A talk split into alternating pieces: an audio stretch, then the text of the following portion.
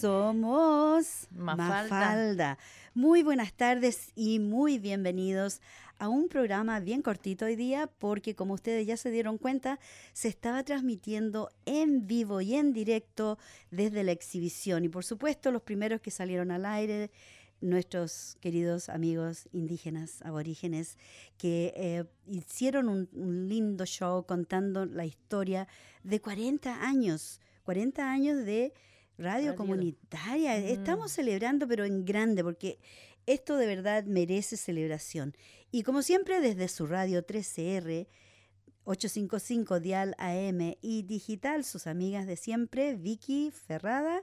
Y, Y- por acá Marta Ferrada, muy buenas tardes, muchas gracias por escucharnos y esperarnos, incluso hoy que hemos empezado media hora más tarde, Así pero es. muy contentas ya que vale la ocasión por la gran celebración de los 40 años. de nuestra querida radio. Así que de todas maneras queremos desde ya anunciarles que la próxima semana vamos a tener una entrevista en inglés, van a entrevistar a, a- a las productoras y programadoras de Mafalda, porque nosotras este año estamos cumpliendo 25 años, así que también la, entrevista va a ser alrededor de las 5, entre 5 y 5 y media, así que sintonicen 13R más tempranito, porque allí vamos a estar por un periodo de tiempo contando la historia de Mafalda bien condensada en inglés. Así que las personas que se interesen, por favor, sintonicen y sintonicen la radio 13R en todo momento, porque siempre se está hablando de cosas muy importantes.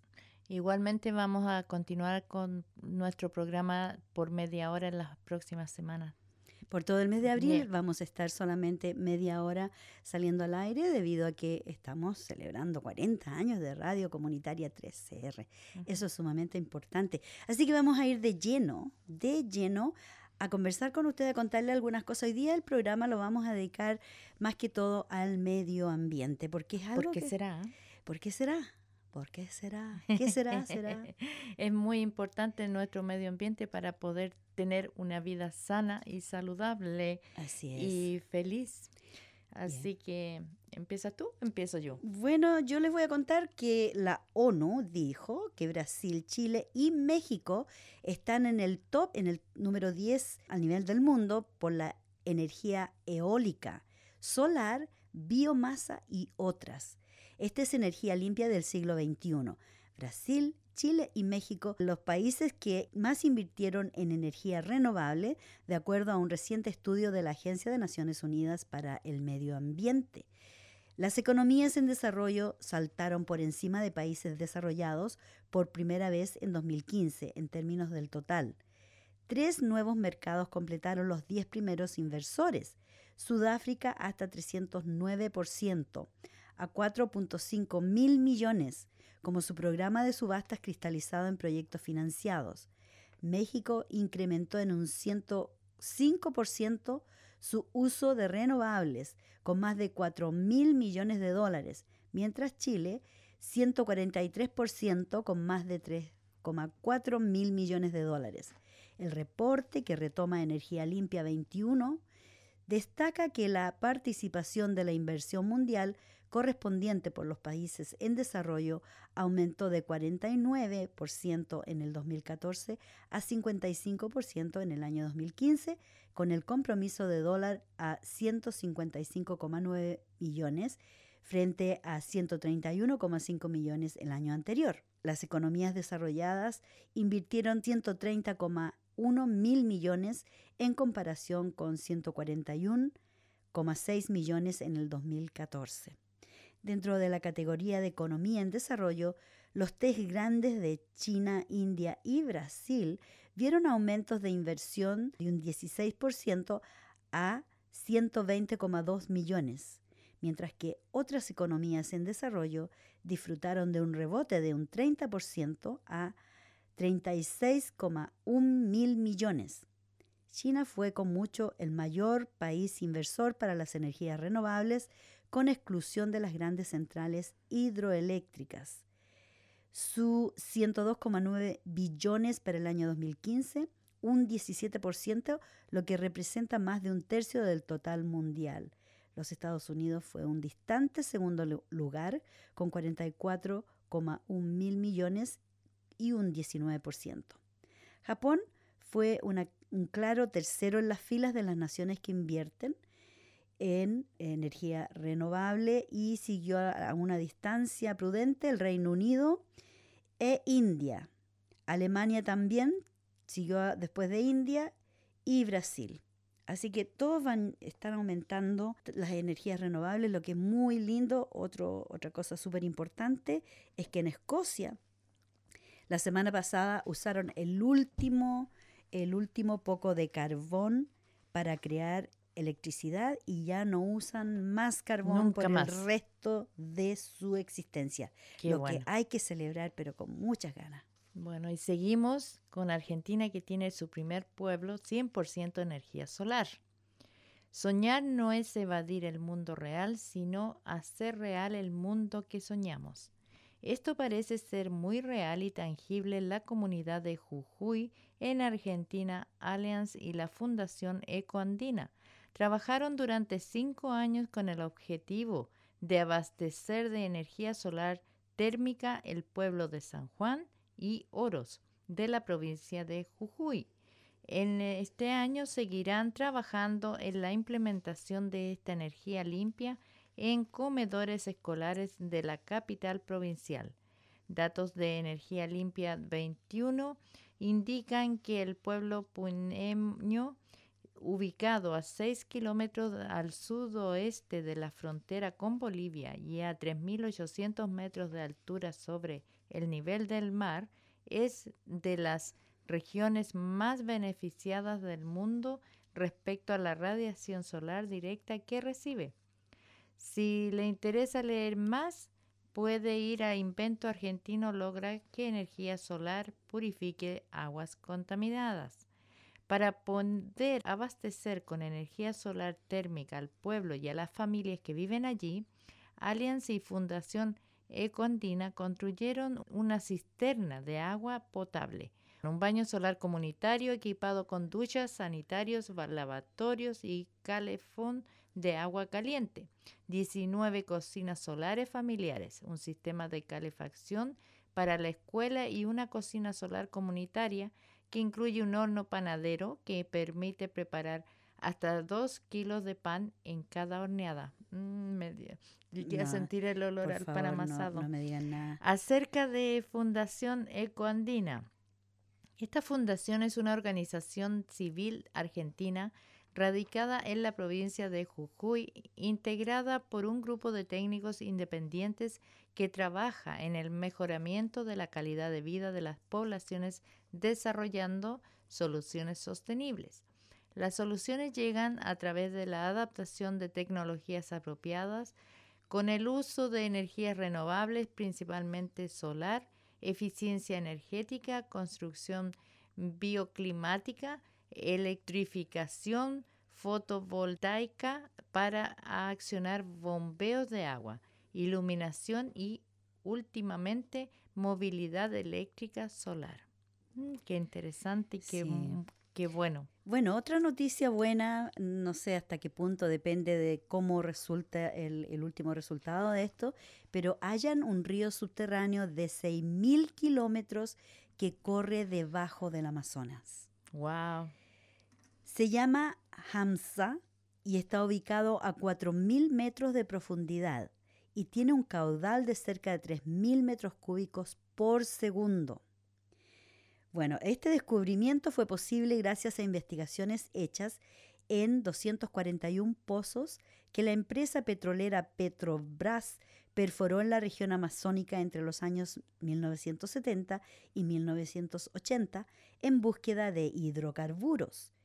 Este estudio, que fue realizado por el Departamento de Geofísica del Observatorio Nacional, encontraron este tremendo río estas aguas subterráneas, como dije, corren a unos 4.000 metros de profundidad, o sea, están sumamente 4 kilómetros bajo tierra. En un curso similar al del Amazonas y tiene un caudal calculado, como ya dije, de cerca de 3.000 metros cúbicos por segundo. Este caudal representa apenas el 3% del que se calcula para el río Amazonas, que tiene sus nacientes en territorio peruano. Desemboca en el Océano Atlántico en el extremo norte de Brasil y es considerado el río más largo del mundo con una extensión de unos 6.800 kilómetros. Los investigadores decidieron bautizar el río subterráneo como Hamza en homenaje al científico de origen indio Valilla Manatal Hamza, que estudia la región desde hace más de cuatro décadas. Es un buen, una buena noticia que lo hayan encontrado. Ahora, cómo lo vayan a explotar, es ahí donde el hay uso que y esperar qué uso le van a dar. Exacto, cómo va a ser manipulado, dirigido, utilizado. Bueno, por ley los techos en Francia deberán estar cubiertos de plantas o paneles solares. Los techos verdes tienen un efecto aislante y que ayuda a reducir la cantidad de energía necesaria para calentar el edificio en el invierno y enfriarlo en el verano. Además, retienen el agua de lluvia, reducen los problemas de escorrentía y favorecen a la biodiversidad y aves que necesitan anidar en la llamada jungla urbana. La ley aprobada el pasado mes de marzo por el Parlamento francés fue un poco más limitada que las peticiones de los activistas medioambientales quienes pedían que el techo completo de los nuevos edificios estuviera cubierto de plantas, ya que la ley solo exige que parte del techo contenga plantas o paneles solares, pero de todas formas podríamos llamar a esto una victoria a favor del medio ambiente. Los tejados en los edificios con plantas y arbustos ayudan a absorber el agua de lluvia y reducirán la escorriendia, proporcionarán espacios verdes en zonas urbanas que pueden jugar un papel importante en la reducción del efecto urbano de isla de calor.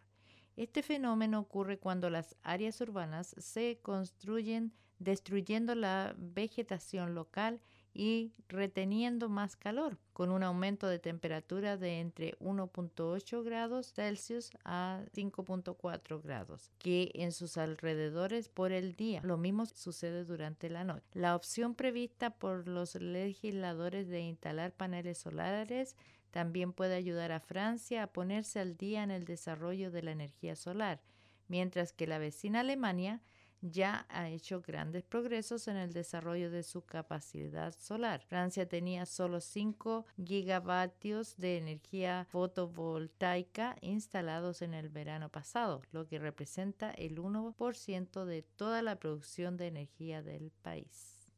Mm. Esta es una noticia bastante curiosa la que les voy a leer y es de un par de monjas que producen marihuana para sanar al mundo. Con base en el Valle Central de California, las Hermanas del Valle no están afiliadas a ninguna religión terrenal tradicional. Las prácticas espirituales de las hermanas apoyan el proceso de hacer la medicina. Respetamos la amplitud y profundidad de los dones de la Madre Tierra, trabajando para cerrar la, brecha entre ella y su pueblo que sufre. Nosotras, las hermanas, preparamos todos los medicamentos durante los ciclos de la luna de acuerdo con la sabiduría antigua. Somos activistas que están en una misión para sanar el mundo.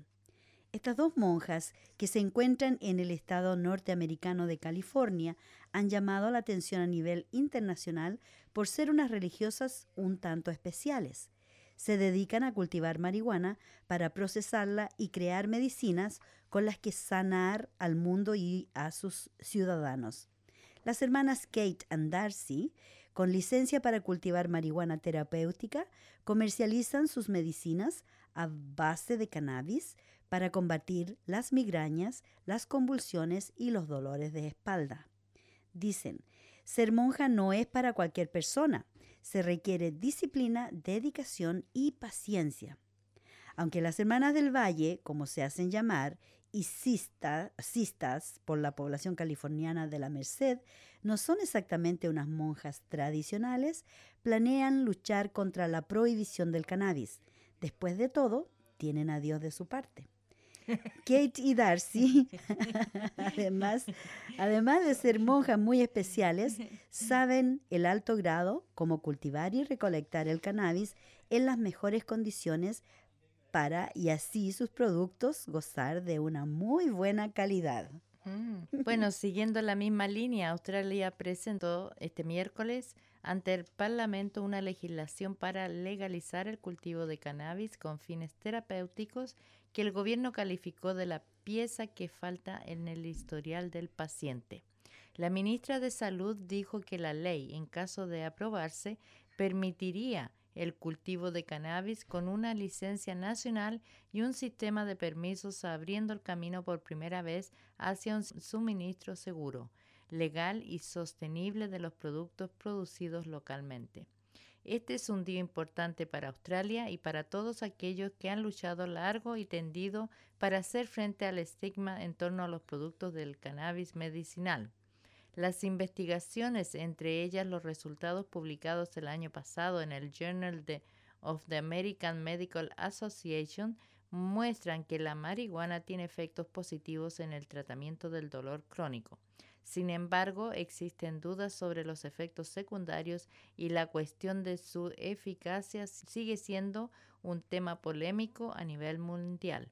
El Partido Laborista y los Verdes en la oposición anunciaron que apoyarían esta ley que prevé que el cannabis esté disponible solo para los pacientes a través de una prescripción médica. La ministra de Salud rechazó, sin embargo, que la aprobación de esta ley signifique que la posibilidad de un uso recreativo legal de la marihuana esté más cerca. Leía también hoy día en, Facebook o Internet las noticias que la gente pone y había algo con respecto a lo que está sucediendo en Chile que eh, creo que la ministra de Justicia o alguien en un alto poder, un cargo de poder, dijo que la policía no podía allanar casas, entrar a lugares y detener a gente que tenía plantas en sus hogares, que estaban creciendo plantas, si estaban haciéndolo con fines medicinales o que lo estaban haciendo, estaban creciendo plantas para uso personal y no para comercializar. Así que si la policía, o sea, era ilegal allanar viviendas y arrestar a las personas por el mero hecho de estar criando plantas en sus casas. ¿Cómo ha cambiado la vida? Es un vuelco de unos 180 mm. grados. Vamos a ver si en la práctica realmente... Los policías, bueno, vamos a ver si, si por eso, la ley. a eso voy. Si en la práctica es realmente real. bueno, este programa ha sido súper, súper corto. se ha escuchado que como que ya mm. nos sentamos y tenemos que irnos, ya estamos a punto. Pero Además que tuvimos que dejar a los compañeros del otro programa donde estaban cantando nuestros amigos aborígenes que obviamente no podíamos cortarles su canción. Que es eh, muy linda por lo demás porque cantan eh, su historia. Son historias que eh, si se le pone atención y entiende lo que está diciendo, es muy lindo. Por eso hay que ser paciente y, apoyarlo y respetar escuchando y dejándolos terminar pero nosotros también ahora tenemos que respetar el tiempo que tenemos, que nos queda, y empezar a despedirnos, pero estuvimos aquí igual temprano a la hora de siempre y aunque estuvimos al aire por media hora, pero es muy contentas y apreciamos mucho el, el, el hecho que ustedes igualmente están ahí esperándonos pacientemente y nosotras volveremos la próxima semana también a las 7 más o menos estaremos aquí, así que igualmente les agradecemos su atención. Y que sintonicen temprano, porque vamos a estar al, aire entre las 5 y las 5 y media, vamos a salir en una entrevista en la, por la celebración de los 40 años de Radio 13R. Mm. Y bueno, les deseamos que tengan un súper bueno fin de semana y una excelente semana para que estén llenos de energía. Ah, el cambio de hora. Sí, mañana en la noche, antes de acostarse, retroceda su reloj una Va a ganar una horita. a mí no me gusta que cambien la hora, pero bueno. Bueno, Todos vamos, a, tenemos vamos a dormir una opiniones. horita más aparentemente o Mm, ganamos o, una o a bailar una horita Lo más. que sea que tú hagas a esa Como- hora de la noche. Como sea su cariño. Mm, bueno, Un- abrazo gigante y estaremos para aquí. todos los sí. noctámbulos que se quedan hasta última hora en la noche, bueno, cambien la hora antes de irse a la cama y también cambien la batería de su alarma de incendios, Sí. porque es el momento perfecto para nunca olvidarse. Ese día cambia la hora, cambia la alarma. Y La, la batería. la batería, la Ujú. batería. Y las alarmas que tienen más de 10 años también hay que cambiarlas porque puede que ya no estén funcionando en óptimas condiciones y no están salvando su vida en cualquier caso. Un abrazo gigante, cuídense y quédense porque viene Voces de Chile. Así que no se vayan. Chao, No chao, vayan. cuídense. Y gracias nuevamente. Chao, chao.